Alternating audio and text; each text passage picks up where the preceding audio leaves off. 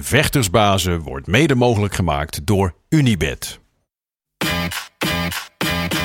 My balls was hot. It was super necessary. Who the fuck is that guy? Because I want to fuck.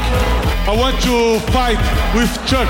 That's your job, but where I come from, you know, people like that get slapped. I'd like to take this chance to apologize. Who's your second belt? To absolutely nobody. Hey, I'm not surprised, motherfuckers. This belt don't mean nothing, man. Just be a good person. That's it. She. Oh, y'all got pecan pie in this motherfucker too? She. Het is maandag 29 november, tijd alweer voor aflevering 38 van De Gouden Kooi. En zoals altijd en vertrouwd zit er tegenover mij natuurlijk de man, de myth, de legend, de hurricane, Gilbert Eiffel. Goedendag. Hi. Ik begin dan gelijk met te lachen. Grote grijns. Altijd toch? Ja, hoe is het deze maandag? Ja, fantastisch. Schaal van 1 tot 10? 12. 12, ja? Ja. Zeker. Noem maar één ding waarom het deze maandag weer een fantastische maandag is. Oh, ik werd vanmorgen wakker. Nou. Boom. Ja, helemaal vanzelf. Ja. Hoef er niks voor te doen. Ja. Lekker man. Gezellig. Ik voel me goed. Ja. Moest krabben. Moest je krabben aan je kont? En ook, sowieso. 2 keer. Nee, de deur open moest krabben. Echt waar? Ja. Oh ja. Ja, we wonen niet zo heel veel bij elkaar vandaan. Volgens mij hoef je niet te krabben vanmorgen. Ja, nee, maar ik stond natuurlijk om wat was het? 5:30? Ja, dat is waar. Half 6 was ik al buiten. Dus, ja. Ja, toen lag ik nog lekker op 1 uur. Och, ja. Lekker. Ja. Nee, superdag. Even krabben en eventjes meteen de ochtendtraining al gehad. Op naar de sportschool. Beetje les gegeven. En nu zitten we hier. Dan gaan we lekker weer een uurtje over vechten lullen. Althans, over vechten was geen UFC. Maar genoeg andere dingen bespreken. Maar komen we zo aan. Ten eerste, heb je nog een beetje goede deals gescoord afgelopen weekend? Ik heb seks gehad. Heb je seks gehad? Ja, was een goede deal. Dat is een betere deal. Ja, was een goede deal. Dat was een goede deal. Ja. Nou, dan heb je betere deals gehad dan ik in ieder geval. Ja. Maar Black Friday was ook afgelopen vrijdag. Hè? Ja. Dan alles in de uitkoop, een beetje onzin. Vandaag is traditioneel is Cyber Monday. Oh, ja. Dat is eigenlijk een beetje hetzelfde. Dus ook al maar dan online, ja. Nee, ik ben helemaal niet mee bezig geweest. Ik heb ook helaas niet de filmpjes mogen zien waar mensen de winkels plat lopen en vechten om een goedkoop stukje whatever. Helaas. Ja, maar ik denk door het corona is natuurlijk ook een beetje minder. Ja. Maar nee, ik heb er eigenlijk weinig van meegemaakt. Dus gewoon je geld in je zak gehouden. Ja, jij? Ja, nee, ik heb helemaal niks gekocht. Nee. Nee, helemaal niks ook. Ik heb al mijn geld in mijn zak gehouden. Welk geld trouwens zou ik zeggen. Maar ik heb alles wat ik heb, dat beetje in mijn zak gehouden. Ja. Maar veel belangrijker dan dat nog eigenlijk. Het is vandaag Sint Pannenkoek. Oh, echt waar? Ja, Sint Pannenkoek. En heb ik het natuurlijk niet over die vervelende buurman... of die man die in de kassa bij de supermarkt vervelend doet... maar gewoon over de pannenkoek, weet je wel. Dat ronde ding van bloem en ei en melk. Ja, echt serieus? Ja, Sint Pannenkoek. Jan Jans en de kinderen komt dat oorspronkelijk. Ja. En dat is van 29 november. Dat is Sint Pannenkoek. Dus, wat is jouw favoriete pannenkoek? Ik ben een heel simpel mens. Oké. Ik wil gewoon spek en kaas en een beetje stroop. Oké. Sweet and savory. Ja. Dat is mijn favoriete pan. Spek, kaas en stroop. Ik ben er bijna. Ik ben van de spekpannenkoek. En dan kaas, dat vind ik alweer overdreven. Maar wel van de spekpannenkoek. Vol gaspoeder erop, rollen. Ja, en dan aan de buitenkant stroop. En aan de buitenkant stroop. Oeh. Ja. Dat is het beste. Oh. Ja, nee, eerlijk man, spekpannenkoek. Het is niet mijn eetdag vandaag. Maar ik denk dat ik eventjes zo even een boel ga appen. En zeg, weet je wat ik vandaag ga eten nu? Weet je wat ik vandaag ga eten? Wat wij gaan eten. Ja, ik ga pannenkoeken bakken vanavond. Oh, lekker. Kom je ook? Dat kan. Ja, maar ik eet heel veel, hè? Ja. Extra kommetje beslag. Oké. Ja. Eventjes zonder gekheid. Alle pannenkoeken op een stokje. Het is natuurlijk weer maandag. We hebben het normaal gesproken over de UFC. Mm-hmm. Er was geen UFC afgelopen weekend. Beetje gek altijd. Ja. Ze zijn het tegenwoordig zo gewend dat ze er eigenlijk bijna elk weekend zijn. Dus af en toe die enige zaterdag gaat ze niet zijn. Het is altijd een beetje van... Moet ik met mijn tijd? Ik ga gewoon op tijd naar bed. En dan word ik gewoon normaal wakker 's morgens op zondag. Wat wel prettig is voor een keer. Maar voel toch of er wat mist in je leven. Ja, inderdaad. Je kick niet hebt gehad. Je fix niet hebt gehad. Ja, maar ik weet niet of dat een goed bruggetje is. Maar wij hebben wel een beetje UFC-achtig iets gezien. Wat? Een van de geweldige film waar je mee in hebt gelokt. Eerst gaan we een filmrecensie doen. Ja, Bruce hebben we het over natuurlijk. De film met Halle Berry, haar regiedebuut. Ja, kwam deze week uit op Netflix. Je hebt hem ook gezien. We hebben al zitten. Ja, je hebt me erin gelokt. Je hebt me erin gelokt. Ja, maar jij bent een groot Halle Berry fan. Toch? Nee, niet. Nee? Nee. Niet meer? Nee. Ja, van die ene scène dat ze dan de zee uit komt lopen met James Bond. Nou, dat is een... Oké, ja. Maar ik zou kijken voor geleden. Valentina natuurlijk. Oh, Catwoman? Ja. Halle Berry's Catwoman? Ja. In het latex? Ja. Nee, ook niet, nee.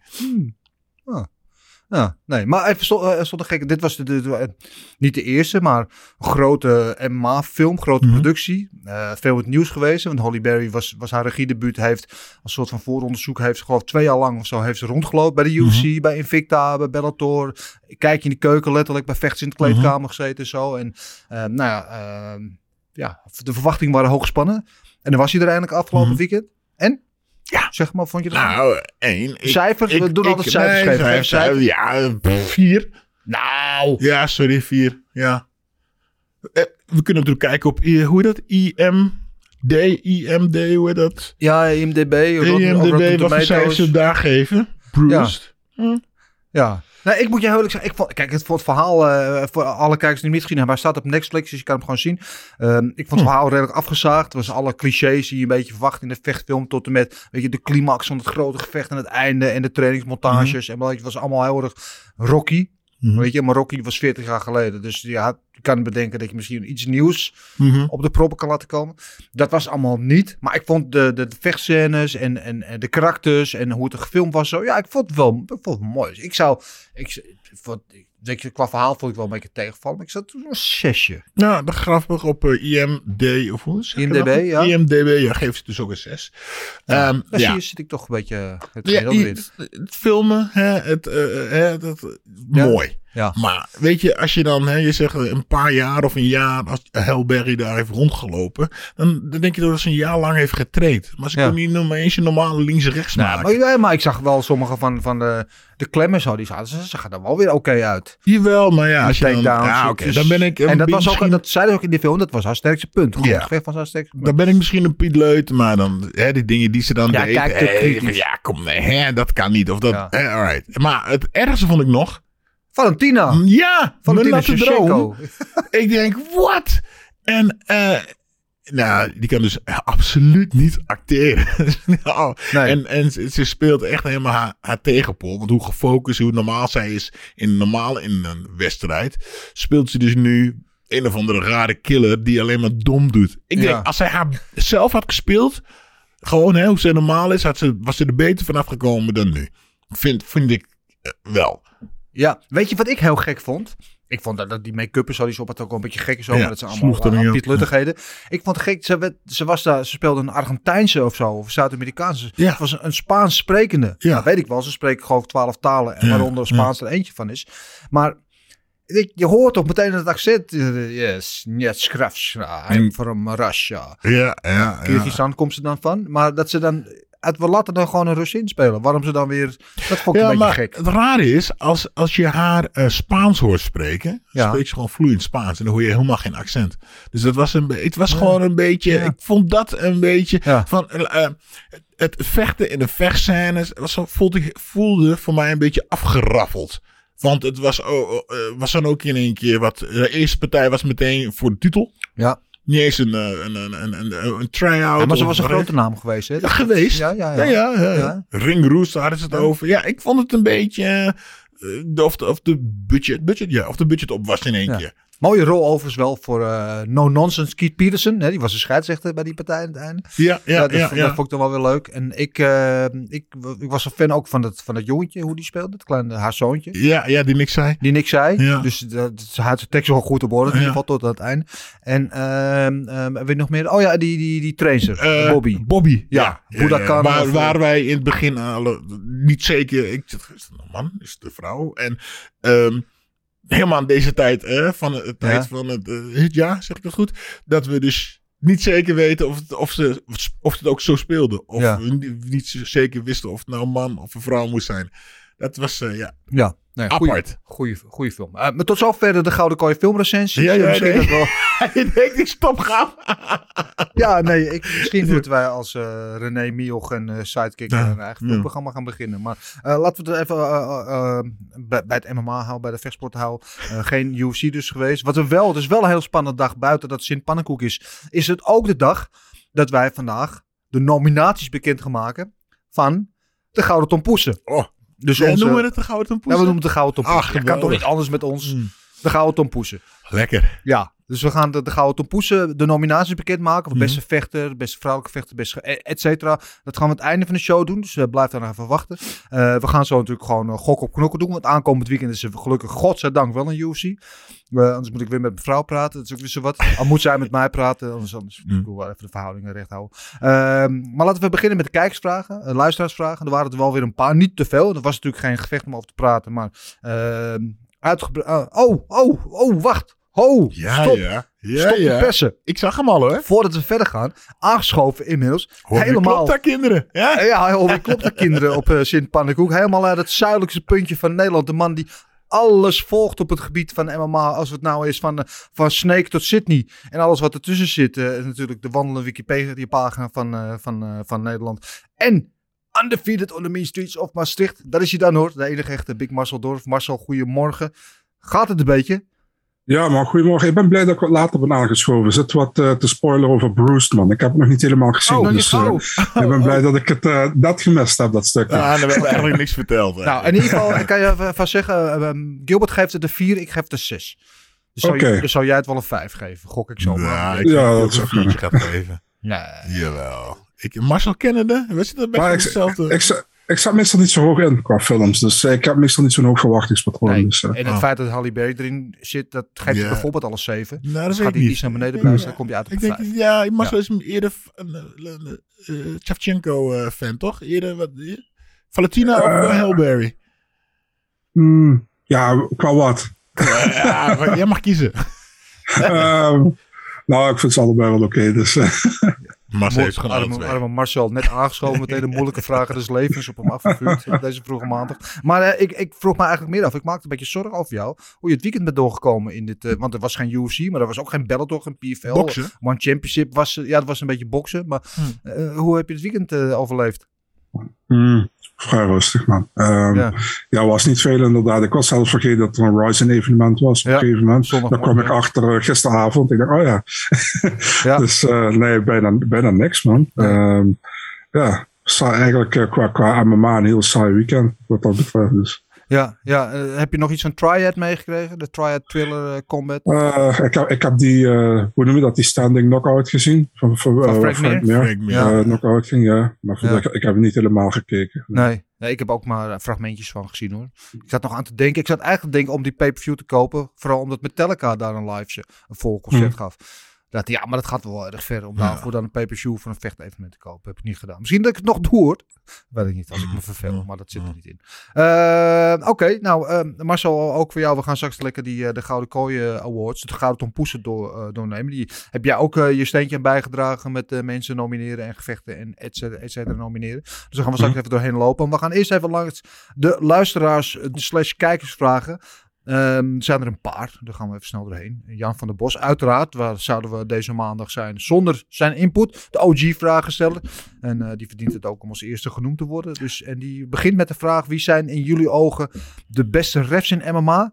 Herb Dean bedoelt hij daarmee, laat veel steken vallen de laatste tijd. Ik zie Goddard en Herzog als gold tegenwoordig. Ja, die zijn wel twee van de betere. Maar even een cliffhanger, Jan. We gaan straks de nominatie bekendmaken, dan hoor je vanzelf... Ja, nu we het toch over nominaties hebben. Ja. Ik denk dat we een goede, nog één erbij kunnen zetten van de beste vraag van de luisteraar. Beste luisteraarsvraag, Ja, het even, de jury gaat er even over beraadslagen. Maar even cliffhanger, Jan. We gaan straks onze nominaties bekendmaken. En hoor je zelf wie wij dus als de betere referees in de game zien. Dus dat komt aan het einde van deze show. Dus blijf even hangen. Is winnaar Font versus Aldo... Dat is al de main event van aankomend weekend. De next title contender. Ja, Dat zou je misschien wel zeggen. Er zijn natuurlijk twee grote namen allebei aan de top van de divisie. Waren het niet dat... er zijn nog wat andere gevechten op stapel en wat andere kandidaten die daar in de wandelgang klaarstaan.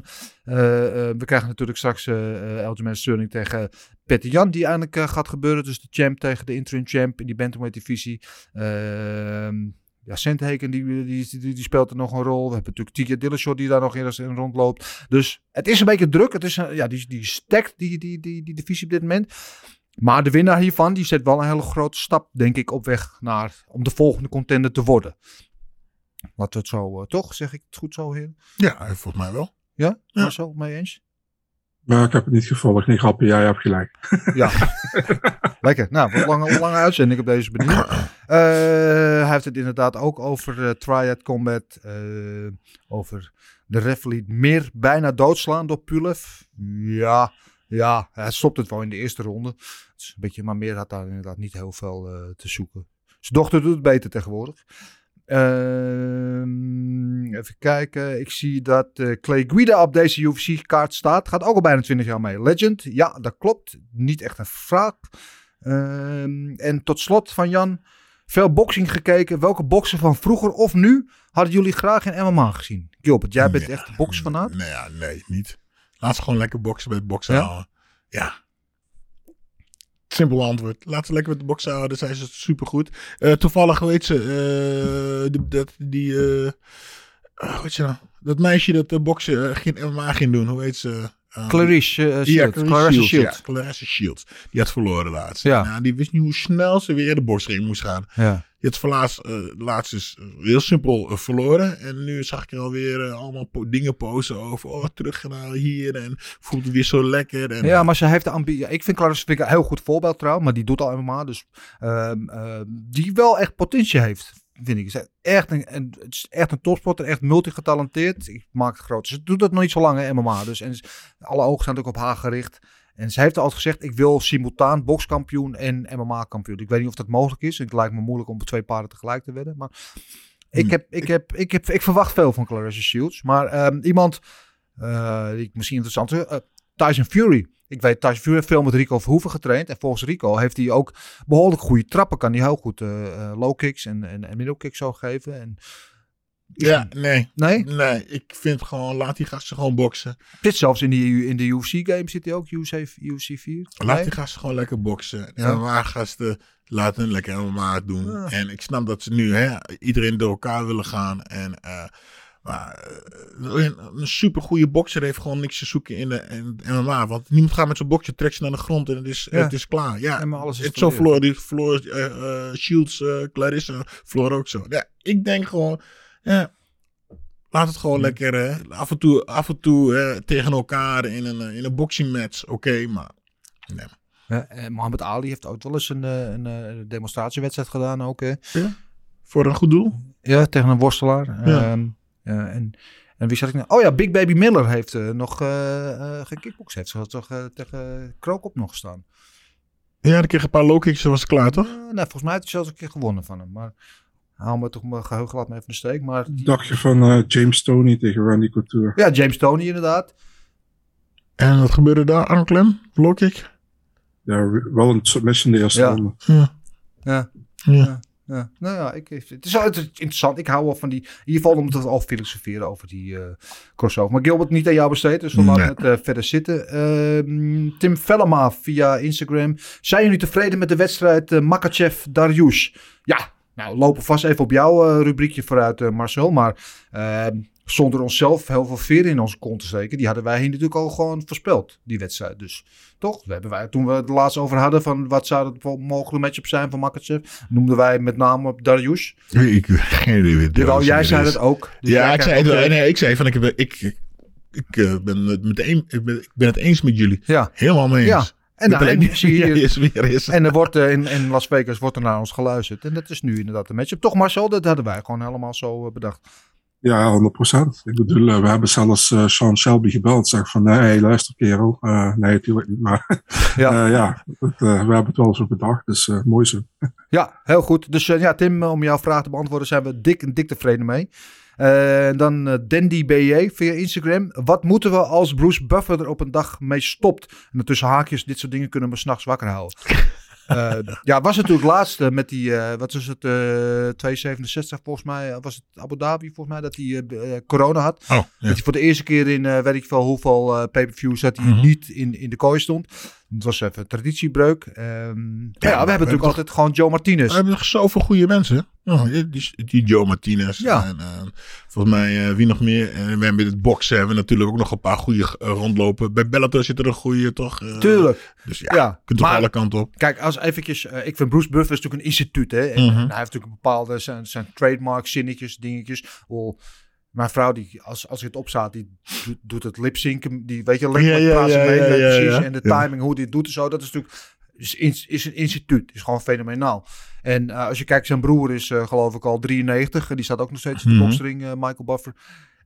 Maar ja, er zijn ook heel veel mensen die meer fans zijn van Joe Martinez. Die liefhebben Joe Martinez het nu al helemaal. Ja, die houdt het iets simpeler. En Bruce is geweldig, maar hij is overdreven, man. Want ik denk die krijgt een hartaanval in de ring. Die sterft gewoon in de ring zo. Super fit is hij. Ja. Hij is behoorlijk. Hij is echt wat dacht je van die vrouw van Pride?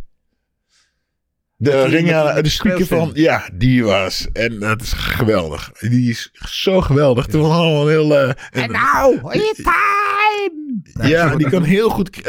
die kon echt goed gillen krijzen. Ja. Super aardig vrouwtje trouwens. Als je daar ziet en haar stem hoort... dan zie je echt twee verschillende dingen. Dat is wel grappig. Ja. Maar dat vond ik wel een... Maar die zie je ook niet. Die zie je niet in de ring staan. Dat vind ik aan de ene kant ook wel weer beter. Ik denk eigenlijk wat ze eigenlijk moeten doen... Eén vecht de ene kant, ander vecht de andere kant. Tegelijk woep, naar die ring rennen. Hij erin. Klaar. Knallen. Hartstikke idee. Geen poespas, ronden. Nee man, gewoon knokken man. Weet je hoe lang het duurt altijd? Boah.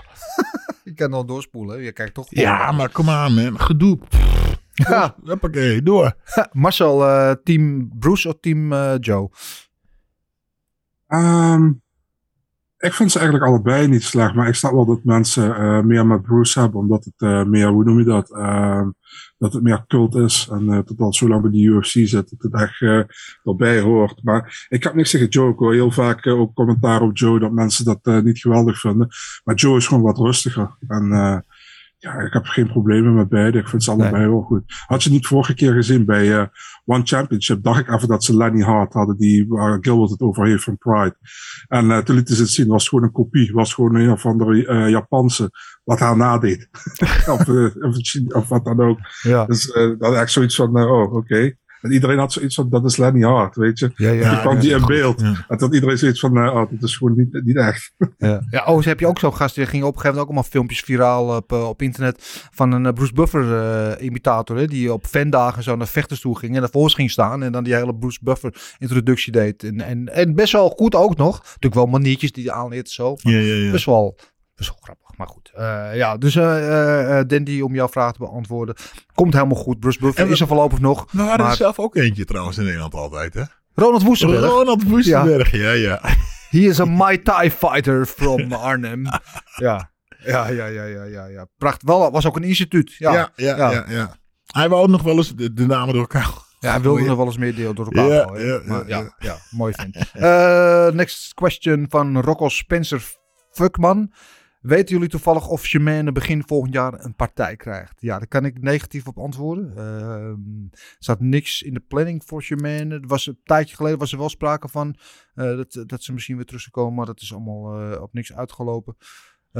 En ik weet dat ze op dit moment even andere prioriteiten heeft. En het is wel bekend van haar dat ze wil heel graag nog één keer om die titel vechten tegen Nunes. Maar Nunes gaat nu eerst tegen Peña. En het is maar de vraag of zij daarna weer aan de beurt komt. Of dat ze nog een contender zou moeten doen. Dus ja, dat is allemaal nog erg onzeker. Maar er zit op dit moment, volgens mijn laatste informatie, in ieder geval niks in de pijplijn die kant op. Dus even geduld nog. En dan tot slot van Offline 1935. Door is iedereen volgens mij nog offline. Wie is jullie favoriete UFC-vechter op dit moment? Ja, kan ik heel kort af zijn. Chris Barnett. Jou? Oh ja? Oh, ja. Ja, Valentina. Valentina? Ja. Ja. Marcel? Geen idee, man. Ik heb er meer. Ik heb er niet één. Dus ik kan niet één zeggen. Sorry. Ja, kan ik niet eens zeggen. Maar zelf van de top of your head, als je er gewoon eentje moet opnoemen die jou zit. Die wat ik goed vind op dit moment. Ah man, zoveel. Je kan Zabit zeggen, maar Zabit vecht nauwelijks, man. Nee. Dat is het klote ervan. Nou, laten we het op Askarov houden. Een flyweight vind ik erg goed. Askarov, oké. Dat is een verrassende nominatie. Die had ik niet aanzien komen, maar desalniettemin prima. Oké, tot zover de vragen. Ik probeer het een beetje compact te houden, want we moeten straks natuurlijk al die nominaties doen. En het is een behoorlijke lijst. Dus vlieg er even doorheen. Marcel, aan jou de eer om ons te verblijden met alle fight nieuwtjes, alle matchups die bekend zijn geworden afgelopen week. Bijna niks, man. Bijna niks. Ja, ik heb er maar 5. En daar hebben we net al over eentje gehad. Ja. We beginnen op 4 december, dus deze week. Brandon Allen, Chris Curtis. Brandon Allen zou eigenlijk in eerste instantie tegen Brad Tavares vechten. Ja. Die was geblesseerd. Toen werd het Roman Dolidze. Die had nog last van corona-naweeën. Ja. Dat is dus nu Chris Curtis geworden. Ja, we hebben een behoorlijke quick turnaround voor Chris Curtis. En die zagen we laatst nog zijn eerste UFC-partij vechten en winnen. Ja, en wat leuk is aan deze partij is dat Brandon Allen heeft 1 partij verloren in de UFC. Dat was tegen Sean Strickland. Ja. Die heeft hij dus vervolgens continu zitten uit te dagen. En Sean Strickland staat altijd in de hoek van Chris Curtis. Zit hij toch nog een dingetje worden. Mooi triviaatje. Ja. Zelfde kaart. Gisteren bekend geworden dat het veranderd is. Azamat Mirzakanov tegen Jared Vanderey. En Vanderey vervangt Felipe Lins. Ja. En dat gevecht was eigenlijk light heavyweight. En dat is nu een heavyweight gevecht. Oké. Ja, precies. Want Vanderey is natuurlijk gewoon een heavyweight, toch? Ja, precies. Oké. Bijna een soort halve Marcel Special. Maar hij staat op de prelims, hè, geloof ik. Ja, hij staat de derde prelim. Dus tot mee. De partij waar we net al even over hadden. Benil Dariush tegen Islam Makhachev. Main event op 26 februari. Ja, dat is ook eentje met contender aspiraties. Ja, hele goede partij, denk ik. Zelfde kaart. Jinju Fry tegen Hannah Goldie. Ook een interessante. 2 van de meest gespierde dames in de UFC, zo'n beetje. Ja, inderdaad. Ja, en de allerlaatste, dat is ook een goede. Edson Barboza tegen Bryce Mitchell, 5 maart. Dat is ook wel een barnburner inderdaad. 5 maart is dat inderdaad. Nou, het gaat niet altijd om de kwantiteit, maar ook om de kwaliteit. En er zitten wel allemaal pareltjes tussen die je noemt, Marcel. Dus er is weer genoeg om naar uit te kijken. Yes. Dan zijn we nu aangekomen alweer bij het moment waar normaal gesproken Gilbert van tevoren heel blij van wordt. Dat nu iets minder reden om blij te zijn, want er was geen UFC afgelopen weekend.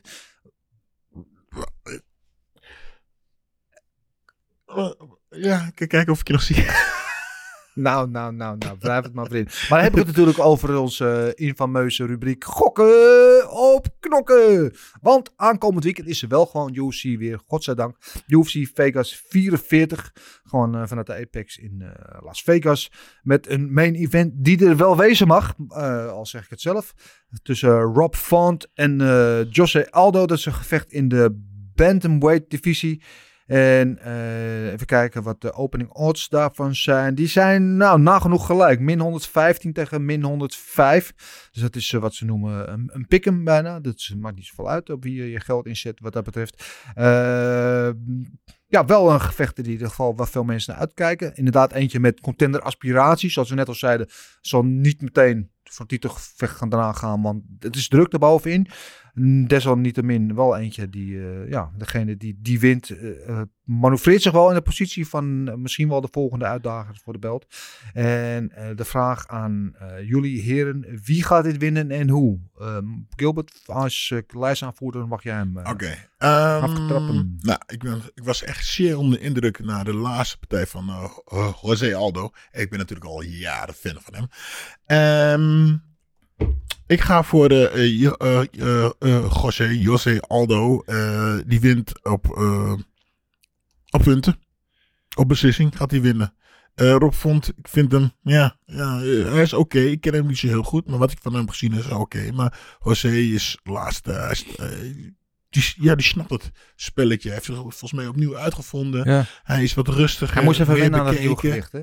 Bekeken. Meer bekeken vecht hij. En ik denk dat... Of hij slaat hem eruit, maar ik denk eigenlijk niet. Ik denk dat dit de UFC van de beslissingen gaat worden. Dit wordt een... José wil niet op alweer? Vorig was ook al eentje voor beslissingen. Niet weer toch, alsjeblieft. Ja, ik heb er niks aan doen. Het staat zo in het glazen bol, dus ja. Oké. Nou, zo is het. En daar moet u het mee doen. Marcel, aan jou deze voorspelling. Ja, Font tegen Aldo, zoals op de UFC-poster stond, Vol tegen Antedo. Ja, ik vind het moeilijk, maar ik denk dat ze heel erg aan elkaar gewaagd zijn. Aldo is wel iets na zijn prime, ondanks dat hij het nog altijd heel goed doet, vind ik. Ik heb wel het idee dat Font wel iets meer aan zijn prime zit. En luister, we moeten het wel een beetje spannend gaan houden, want Gilbert doet wel heel erg veel weg. Dus ik kan hier niet voor Aldo gaan, dat lijkt me duidelijk. Dus ik ga voor Rob Font Decision. Rob Font op Decision, zegt Marcel. Ja, dan is het laatste woord in deze voor mij. Dat is natuurlijk eigenlijk een beetje de beste bokser in deze divisie tegen de beste kickbokser in deze divisie. En Aldo natuurlijk sowieso de legend, de oude featherweight kampioen. Zoals jij al zei, Gilbert, die zichzelf een beetje opnieuw heeft uitgevonden. Moest even wennen inderdaad aan het gewicht, aan die nieuwe bantamweight. Maar de laatste partij is hij behoorlijk op dreef. Maar kijken we naar Font. Ja, 4 op rij nu gewonnen. Ik vind het inderdaad, zoals de odds al aangeven, het is een beetje een pick-em. Het kan echt allebei de kant op en het zal echt om de vorm van de dag gaan. Ik moet ook toch voor Font gaan, denk ik. En denk, ja, je vraagt je af aan Aldo, wanneer komt de sleet op de botten? Hij heeft toch zoveel wedstrijden gedraaid, loopt toch zo lang mee, nog van voor UFC in de WEC. Het lijkt hem, de slijtage lijkt maar geen vat om te krijgen. Maar er moet toch een keer een moment komen dat hij misschien wel net een beetje minder kan. Ik weet niet, is dit het gevecht? We zullen het zien. Ik denk dat het heel close gaat zijn, maar ik ga wel voor Font. En aangezien jij Decision zegt, Marcel, moet ik toch wat anders gaan bedenken. Dan ga ik voor een TKO voor Font en dan wel in de 4e ronde. Anders. Ja. Je zegt de beste bokser in de divisie. Doe je Piotr Jan niet een beetje tekort? Ja, Piotr Jan ook heel goed. Maar Piotr Jan ook, zie ik meer als een kickbokser dan puur een bokser. Denk ik. Ja, hij is wel een bokser. Hè? Hij kan ook goed boksen. Hij is toch een bokser. Oké, ik zei ook misschien wel. Hè? Dus ja, misschien wel. Dus arguably. Oké, een van de betere boksers in de divisie. Oké, jeetje. Ja, we gaan gewoon gestrekt benen erin. Ja, dat is de laatste maand van het jaar nu... No rest for the wicked. De co-main event in deze is er eentje in de lightweight divisie tussen Brad Riddell en Rafael Fiziev. Een partij die op voorhand ook wel tot spektakel uitnodigt, zou je zo zeggen, als je de geschiedenis van beide heren kent. Eentje waar ik me in ieder geval wel op verheug. Dat is een ding wat zeker is. En ook hier zitten de odds vrij dicht bij elkaar. Wel een favoriete rol voor Brad Riddell. Min 130. Tegen plus 110 voor Fiziev. En Marcel, aan jou de eer om deze af te trappen. Het over de nummer 12 tegen de nummer 14 in deze divisie.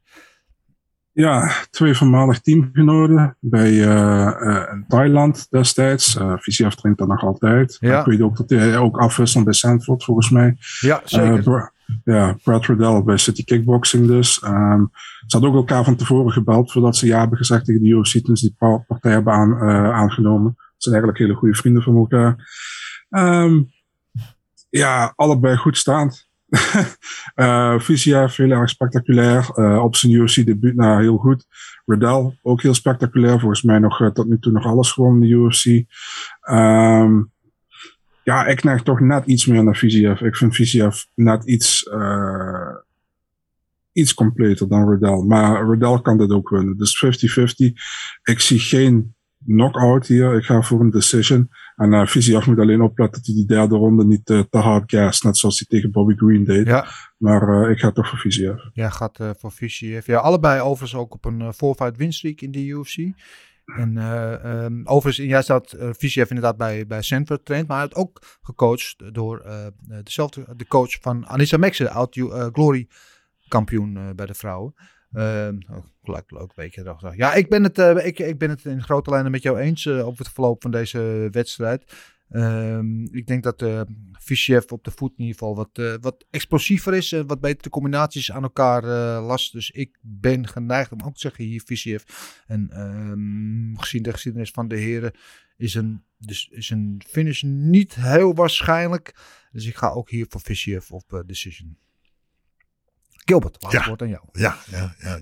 Nou, weet je, wat ik kan doen natuurlijk, hè, om die voorsprong niet te groot te maken en met jullie meegaan. Maar ik ben heel erg eigenwijs. En ik neig voor Brett Riddell. Ik denk dat hij rustiger is. Hij is rustiger. Hij is een beetje een diesel, heb ik het idee. En waar Marcel zegt dat Fischiev in die laatste ronde kan een beetje inkakken, gaat hij nog even gas geven. En ik denk dat ik zie ook geen stoppits of iets. Ik zie ook een beslissing, maar dan voor Brett. Brett gaat winnen op beslissingen. Oh, dus Gilbert, en de geschiedenis van deze rubriek leert ons nu dat dit waarschijnlijk is wat gaat gebeuren. Dat Gilbert gelijk krijgt, want zo gaat het nou helemaal meestal. Maar we gaan het zien. En dan staat er nog één partij op het lijstje voor ons om te voorspellen. En dat is tussen good old Clay Guida tegen Leonardo Santos. Ook een gevecht in de lightweight divisie.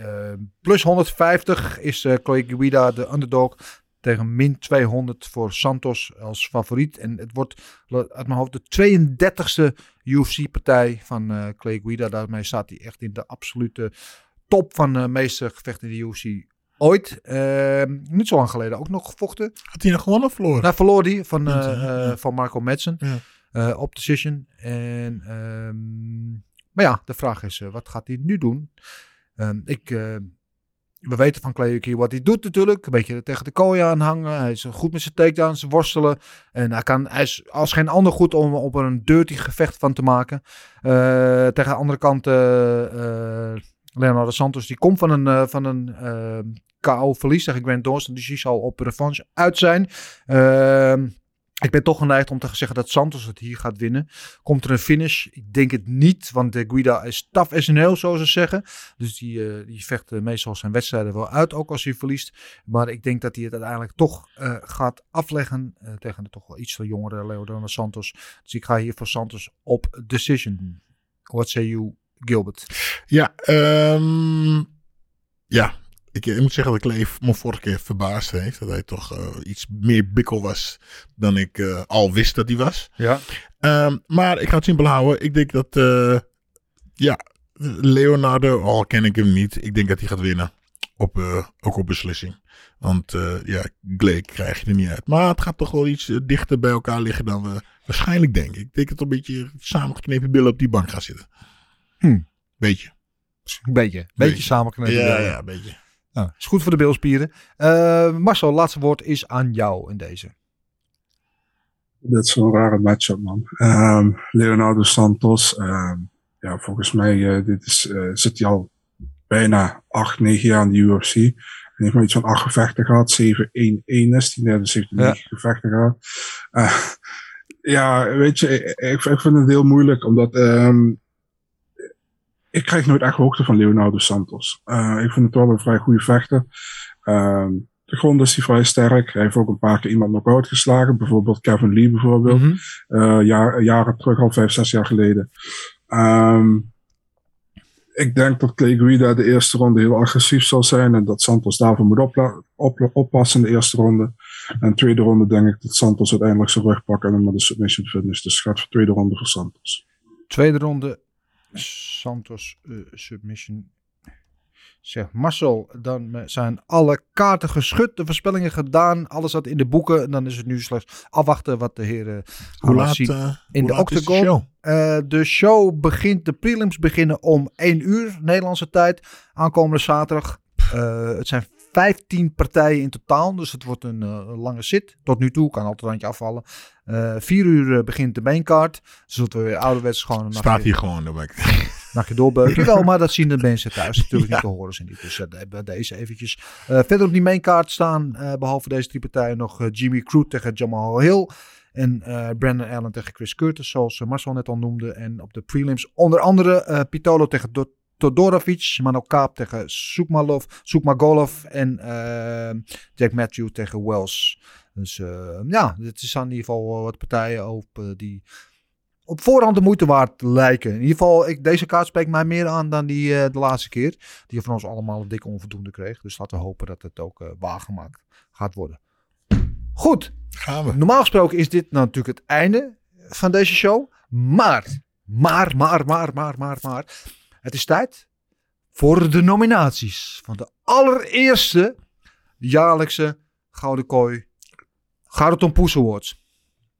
En dan gaan we natuurlijk de beste vechter kiezen, de beste vrouwelijke vechter, beste gevecht, et cetera. Een lijst die door de drie kenners hier in deze podcast, te weten Gilbert, Marcel en ikzelf, is samengesteld. Dus hij is volkomen subjectief. Dus wij gaan een aantal kandidaten nomineren in elke categorie.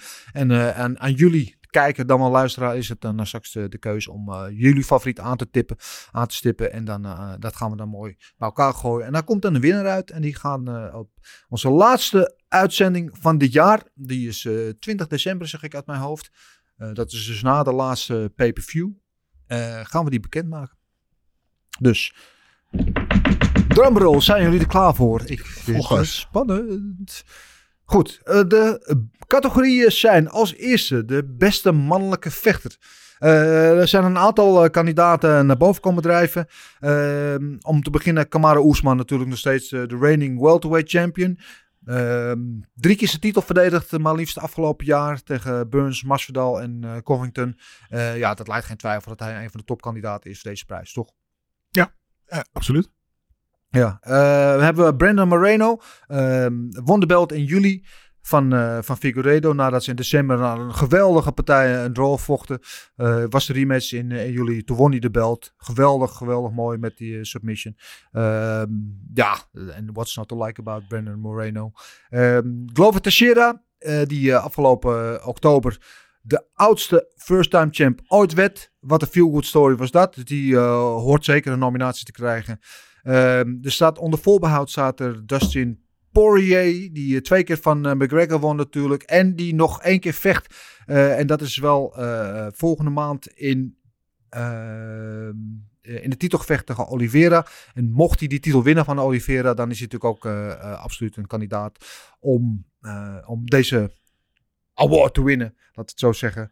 Charles Oliveira dan, aan de andere kant, die wedkampioen in mei tegen Michael Chandler. En dan die geweldige comeback dat hij in de eerste ronde bijna gefinished werd.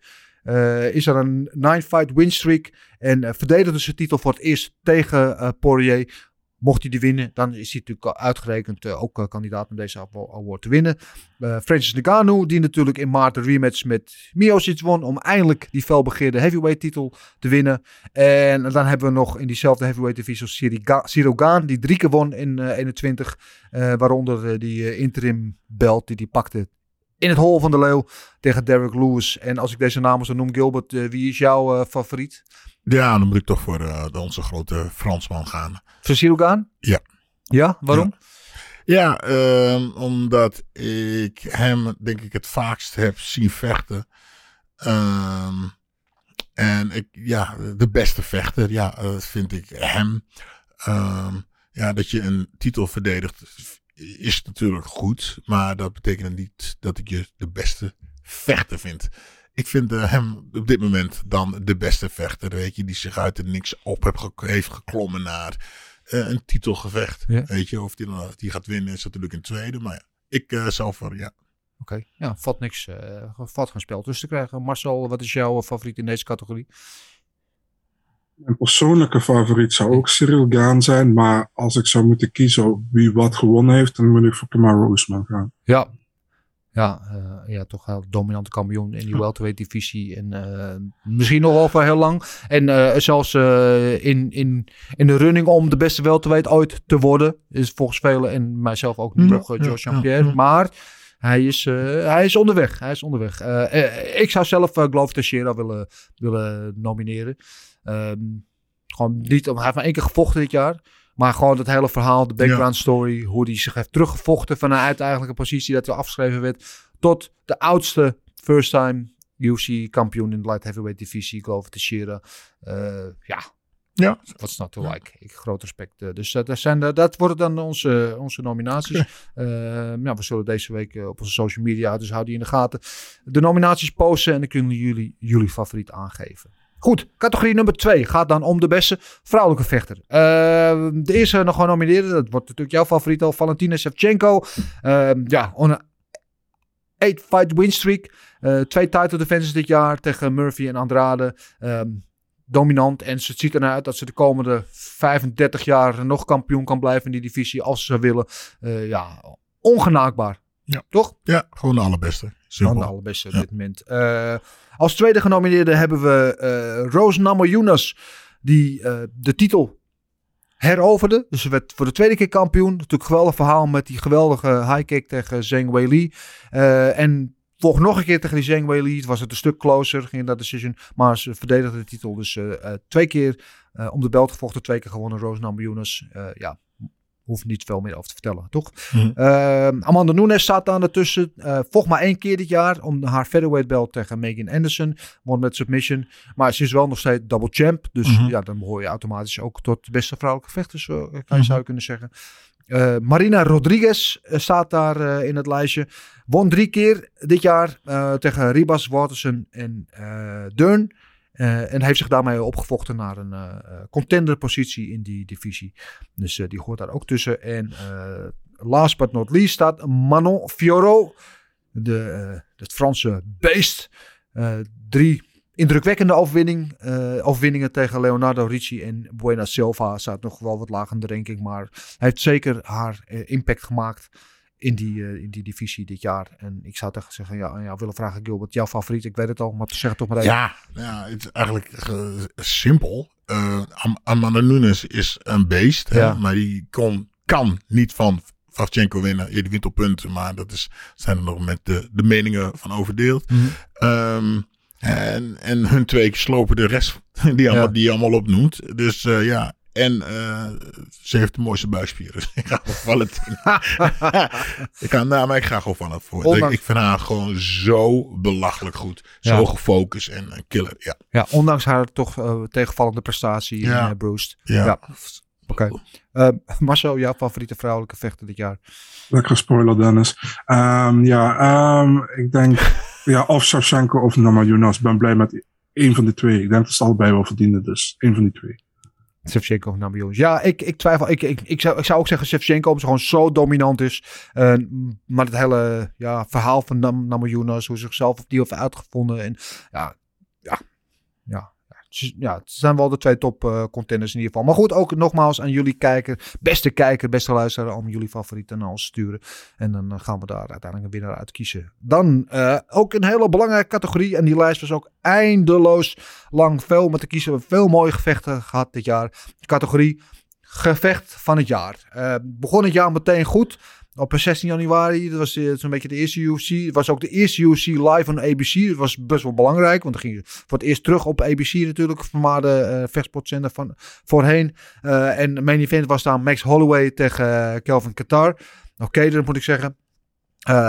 Holloway won op decision, maar het was vooral de manier waarop met gewoon de meeste strikes ooit in de UFC gevecht, zo dominant. Keter die vooral heel taai was, die niet zoveel had in te brengen, maar een fantastische wedstrijd was dat en de toon was meteen gezet voor het jaar en daar moest de rest maar tegen opboksen en dat hebben we een aantal wel geprobeerd en ook misschien wel benaderd of overtroffen.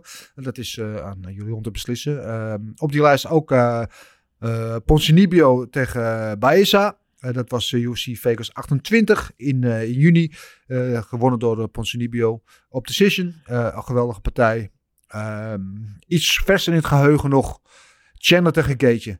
Tja, wat moet ik daar nog meer over zeggen? UFC 268. Afgelopen november, dus deze maand nog. Begin van deze maand.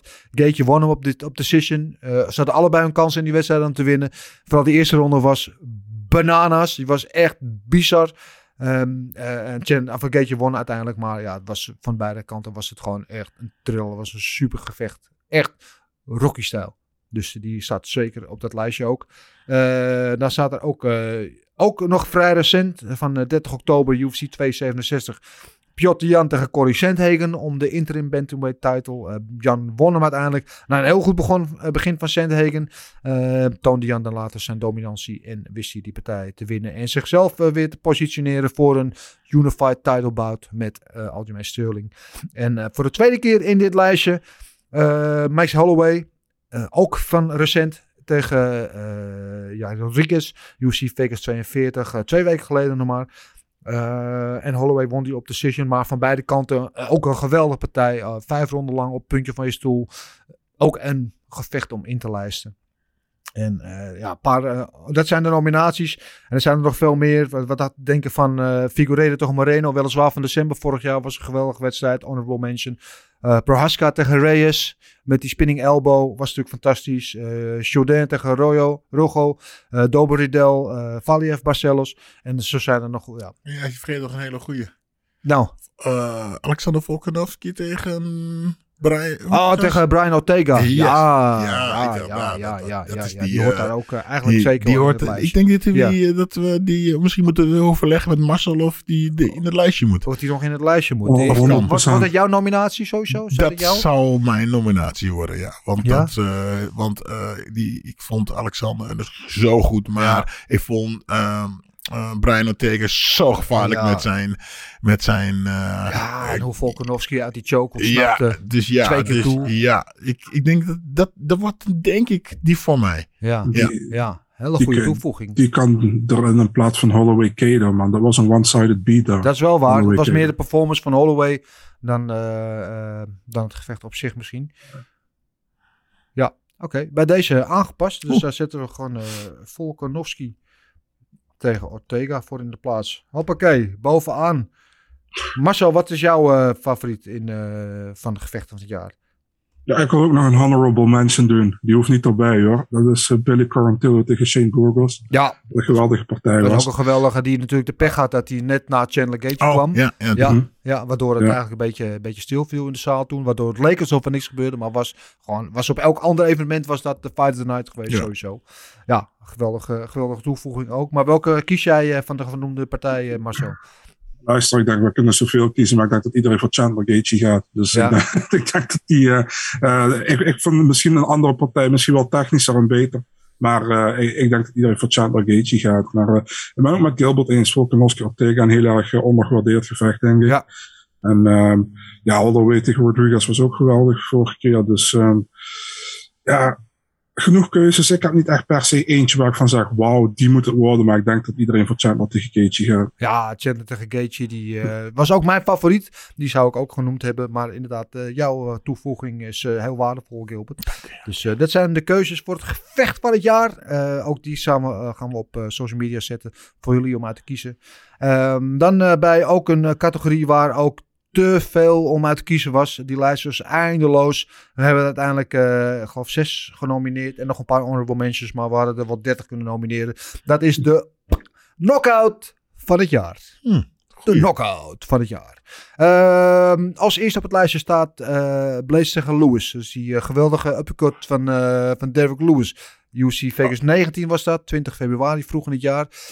Het deed vrijwel niks, Lewis. Blades probeerde hem te takedown. En toen op een shoot van Blades sloeg hij het licht uit zijn ogen. En the rest was history. Dus die staat in het lijstje.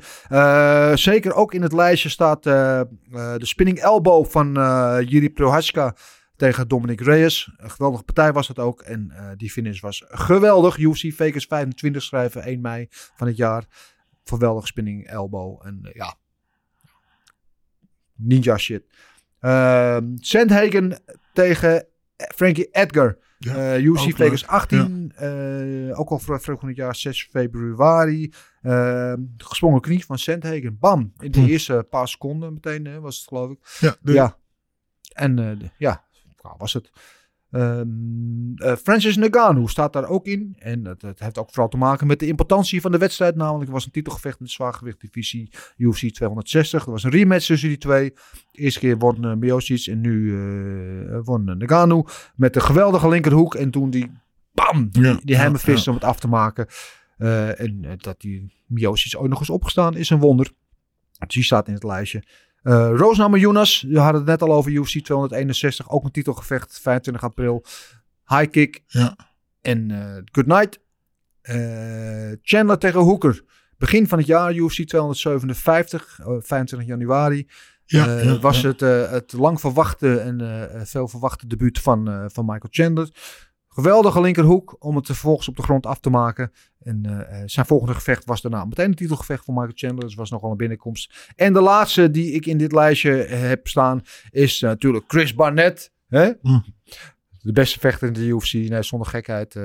Chris Barnett tegen Villante, de UFC 268 moet ik zeggen. Ook vrij kort geleden, 6 november. De spinning wheel kick. Je hebt, maar je hebt de KO van het jaar staat er niet bij. Welke is dat? Ja, dat is, Marcel zeg het maar. Ja, zeg, misschien al bij twee handen, dan zeg iemand, jij maar. Iemand pakt zijn voet vast en hij draait in de lucht en die gaf die achterwaartse draaitrap. Vorig jaar. Dat was vorig jaar. Was het vorig jaar? Ja. Die neger? Ja, Joaquin Buckley. Jazeker. Ja? Ja. Oh, dat heb ik niks gezegd. Ja. Dat was een jaar geleden. Ja, dat was voor een jaar geleden. Ja. Echt waar? Ja. Ja, dit is misschien wel de knockout van de eeuw. Maar we hebben het alleen over... oké. Mijn excuses daarvoor. Dat geeft niet. Maar knockout van het jaar staat er inderdaad niet op bij. Marcel, hier komt hij. Ja, kom op man. De spinning wheelkick van Bahamondes tegen Roosevelt Roberts. Hoe kan die niet erbij staan, Dennis? Ja.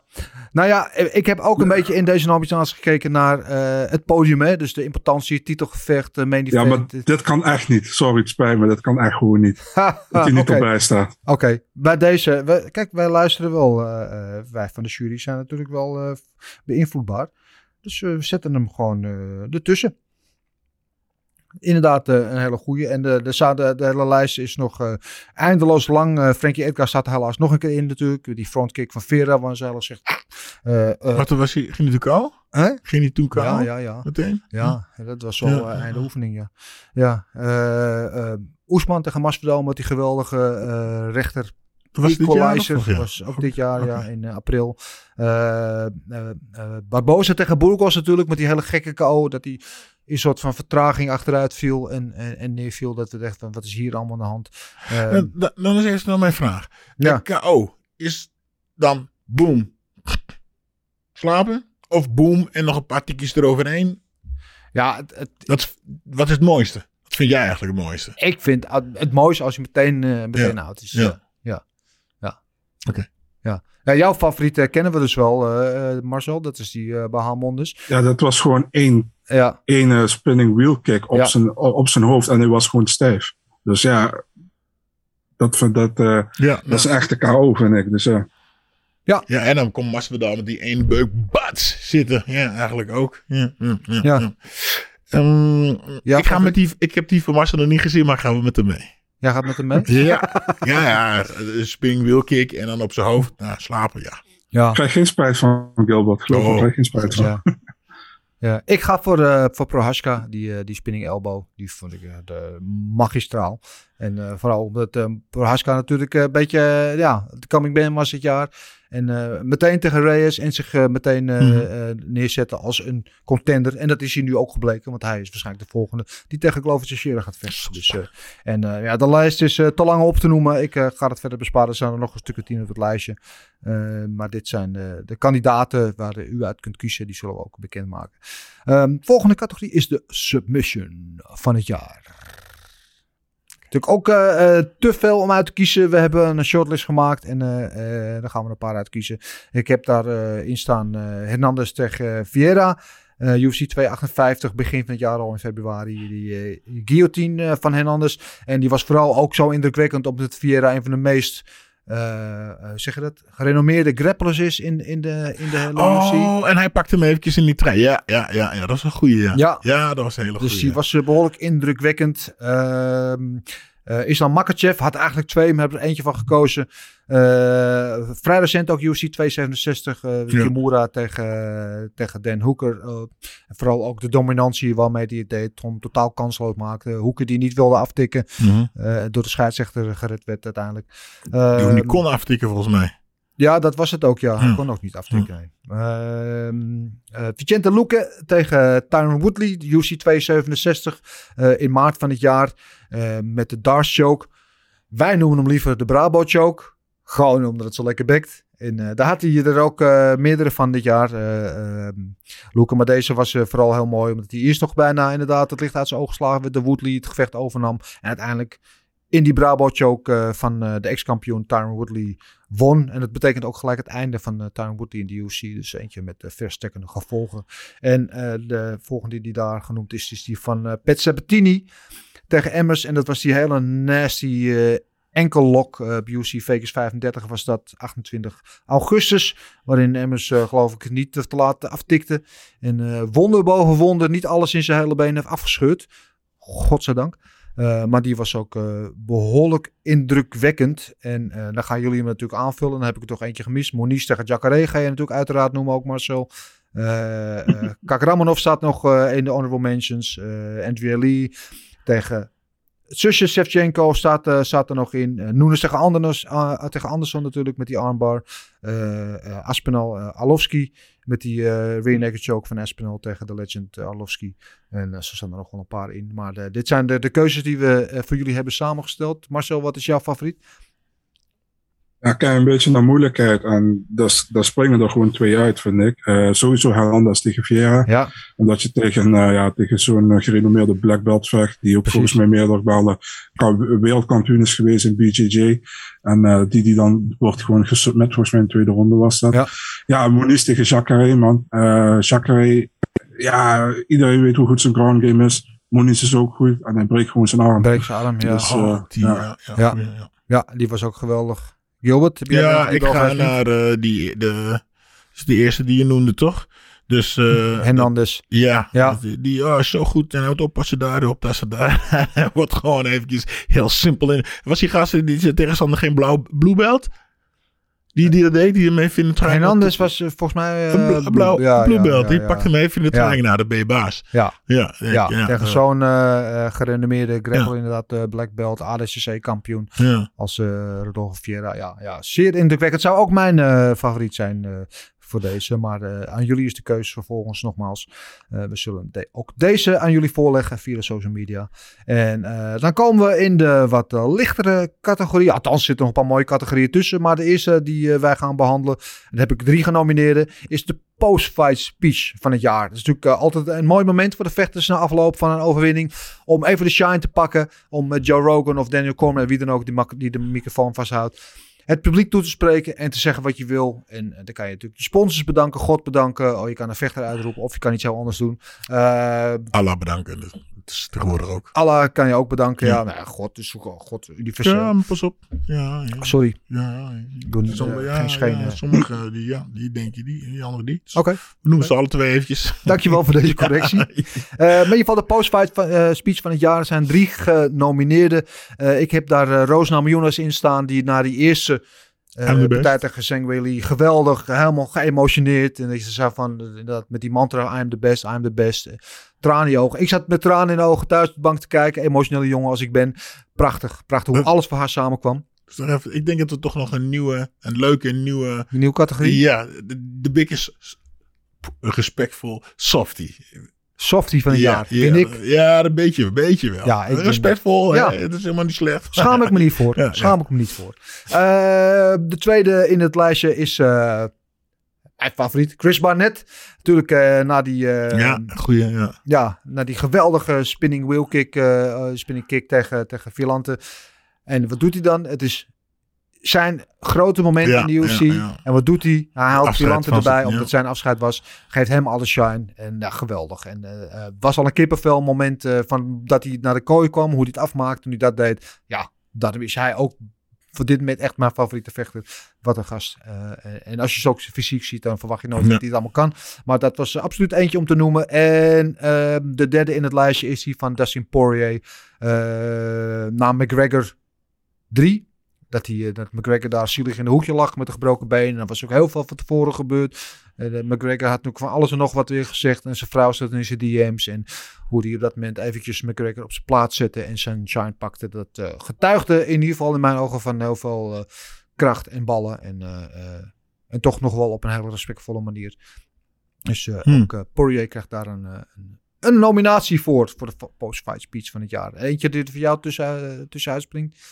Ja. Of vergeet ik er nog één? Nee. Ja, nee, daar zijn er zoveel. En ik ben eens niet zo van de postfight gedoe. Weet je, je hebt gewonnen. Prima, hier, duimpje weg. Dus, volgende. Was het die Perry die we niet konden verstaan? Perry Pimblett. Die we niet zo goed konden verstaan. Ja. Scousers. Ja, nee, ik dan moet ik Chris Barnett zeggen, ja. Want dat vond ik wel dapper en ja, goed wat hij deed. Al ben ik het, ik ben helemaal niet meer eens met dat nalen gelul. Gewoon, je hebt gewonnen, mooi hier, wegwezen, doei, volgende. Ja, mooi. Marcel? Weet je, ja, je had me gevraagd om het aan te vullen. Ik heb er geen één aangevuld, omdat ik gewoon... Het gaat de één oor en een ander oor uit bij mij, die post-fight speeches altijd. Ik onthoud daar heel weinig van. En toevallig deze 3 wat je erop hebt gezet, die heb ik wel onthouden. Daar ga ik ook verbannen. Het was gewoon het meest sympathieke van alle 3, denk ik, wat die zei allemaal. En ik vond het ook wel leuk. Dus. En die heb ik ook onthouden. En dat komt waarschijnlijk ook omdat het nog vrij recent is geweest. Maar ik heb daar heel veel niet onthouden. Dus ja... Ja, nee, ik zit op jullie lijn. Ik ga ook voor Barnett. Er schoot me nog wel eentje te binnen die onlangs ook zijn debuut maakte. Hoe heet hij, onze Ierse vriend? Gary. Ja, Ian Gary. Ja, maar die Future. Die zelf bijna knock-out ging, uiteindelijk knock-out sloeg. En toen alle Conor McGregor syndicate noemen zo in het publiek. Maar goed, die zat honorable mention niet meer dan dat. De volgende categorie is de walkout van het jaar. Sorry, dat knalde eruit. Zo enthousiast wat ik hiervan, mensen. De walkout van het jaar. Er zijn 4 genomineerden. Chris Barnett, die we net al noemden. Die, toen hij opkwam, het evenement was ervoor een beetje dood. Maar hij kwam al dansen op. Toen plofte het hele zaal. En toen kwam de ene finish naar de andere. Hij heeft het evenement gered, ben ik van overtuigd. Rose Namajunas, inderdaad al met die mantra opnieuw. I'm the best. Het focus per gezicht zat erin. Brian Ortega, natuurlijk een geweldige walkout voor die partij tegen Volkanovski. En als vierde zat daarin Anthony Smith, die sowieso het beste walkout nummer van allemaal heeft met Return of the Mac. Altijd geweldig. Heb je nog favoriet of zeggen van...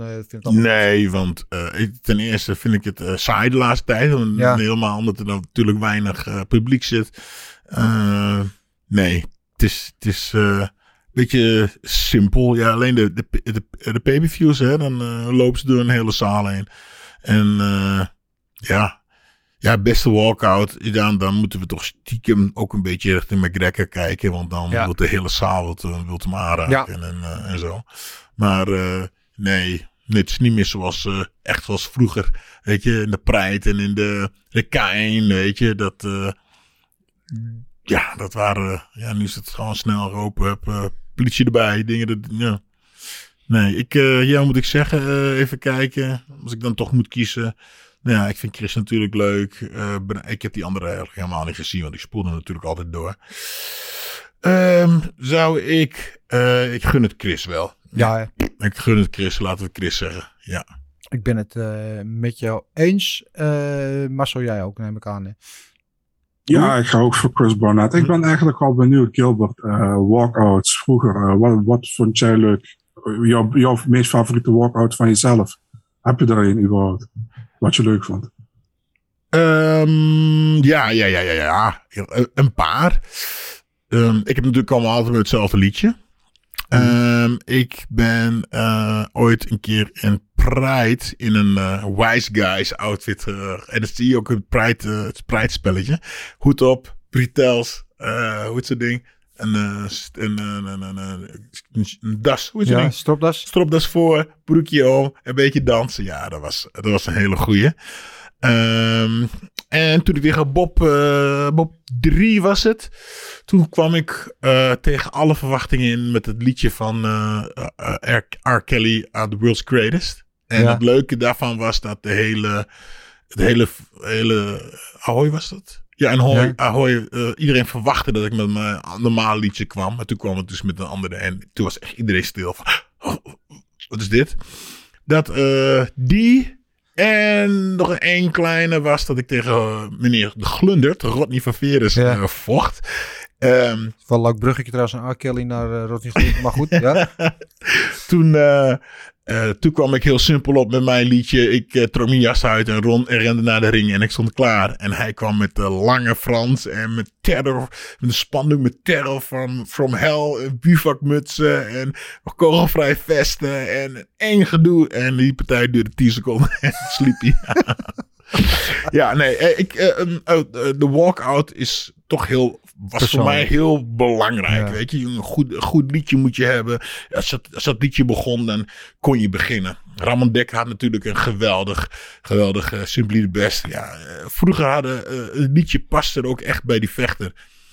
Ik weet niet, NS de Host had er eentje. Volgens mij Peter had Peter Aarts natuurlijk. Ja, hetzelfde. Ja. Nee, een walkout is, ja. Ja. Ik moet denken aan Melvin Manhoef natuurlijk, met die halsband, met die hondenketting, waar die Mike daar vast zit. Ja.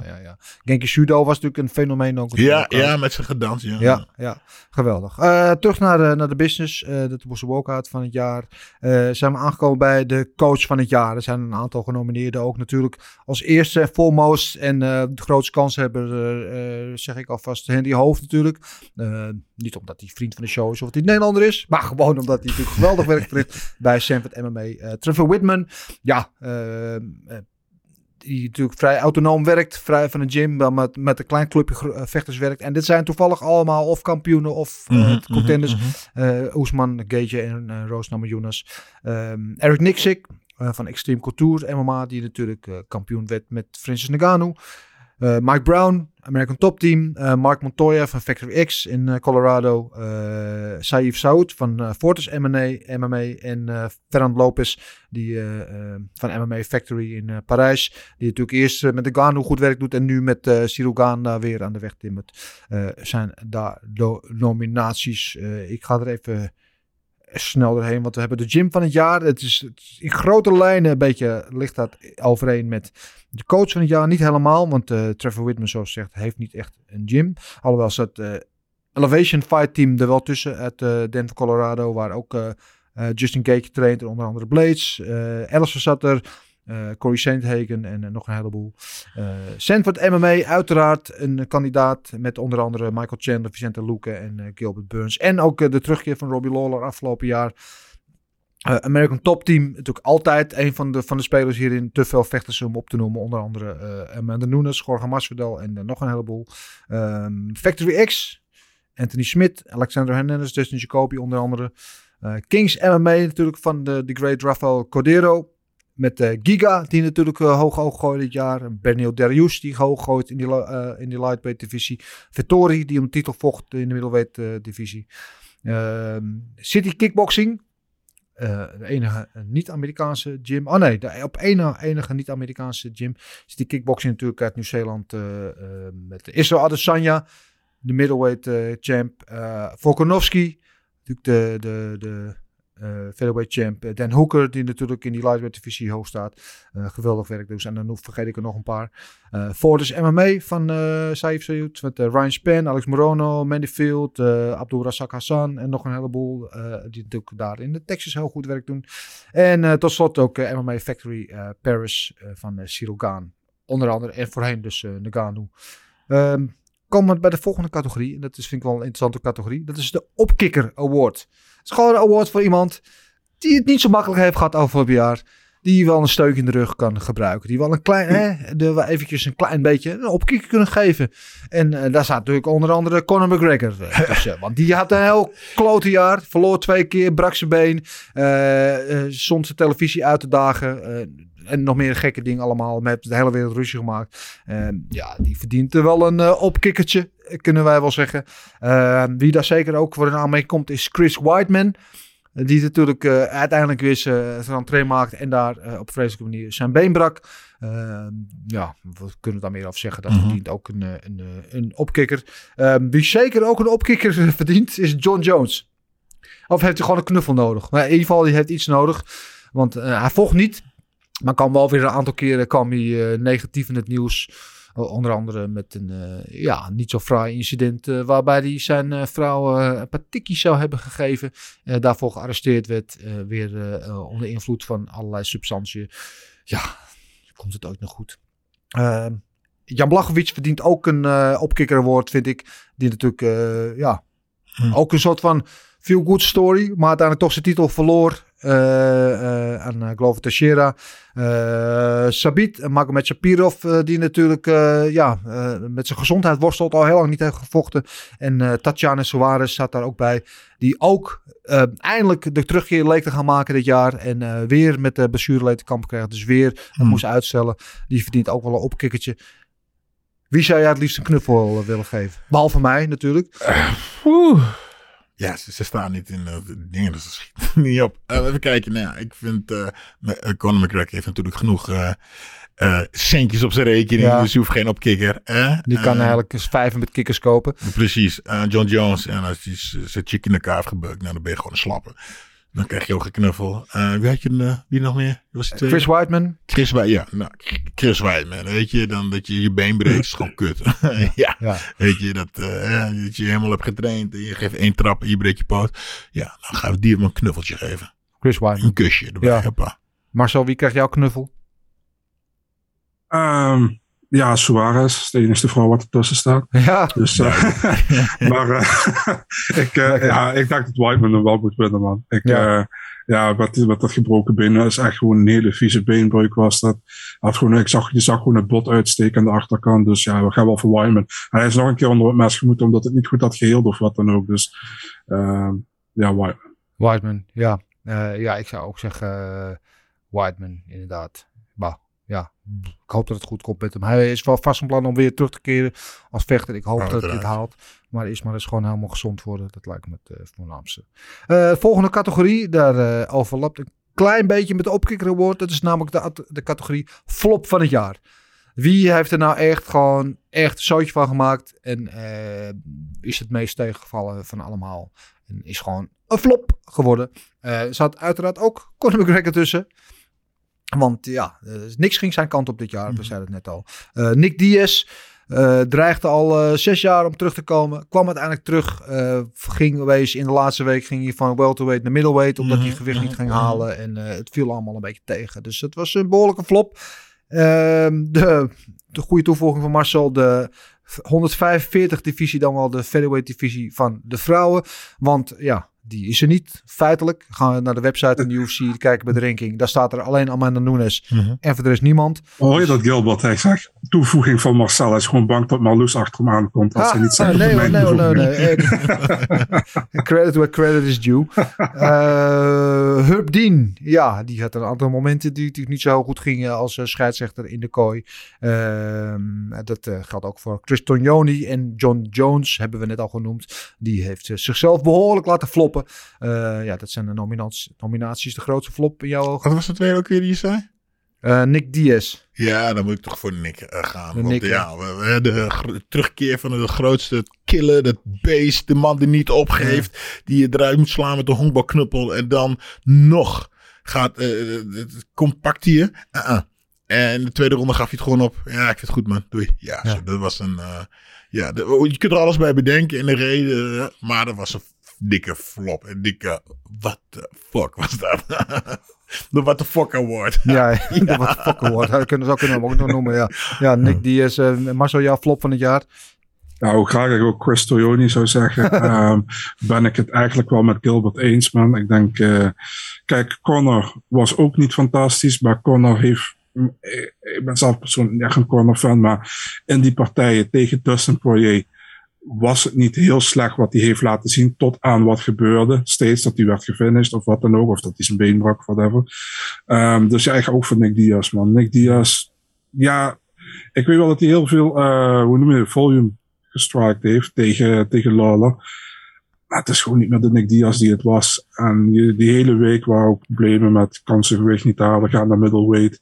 Lawler heeft het toen maar geaccepteerd. En... Nick Diaz, ik sluit me aan bij Gilbert in deze. Ja, ik zou John Jones hiervoor willen nomineren. Want in een jaar waarin hij niet heeft gevochten, weer alweer de raarste Twitterens hebt, dan word je... Maar je hebt het niet gezegd. Jawel, had ik wel genoemd. Ja, echt? Ik heb het niet gehoord. Ja, zeker. Ga maar terugluisteren. Nee, je begon met Conor. Ik begon met Conor, eindigde met John Jones. Oh, oké.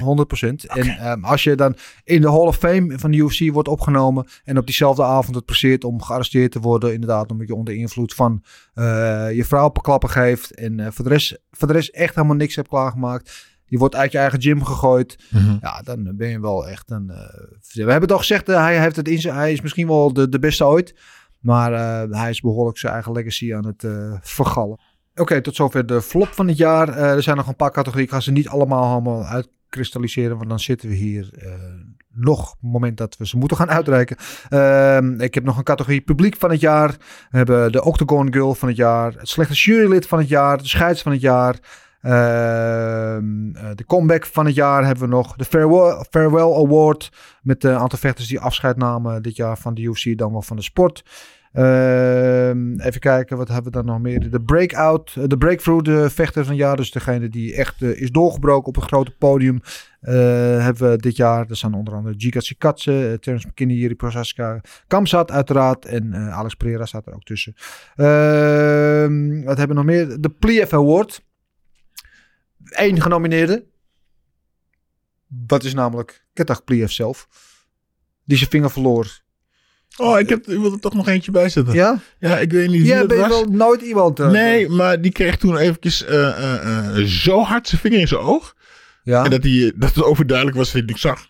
En dat gewoon zo, nee, ik zie je, we gaan door. En dat het scheidsrechter zijn vinger opstak. En dat hij 3 keer wat noemde, ja. Ja, ik vind hem dat hij er... Ik weet niet meer wie dat was. Dat was Ortega volgens mij. Nee, was niet Ortega. Hij kreeg wel zo hard... Uiteindelijk werd de wedstrijd ook gestopt. Ja.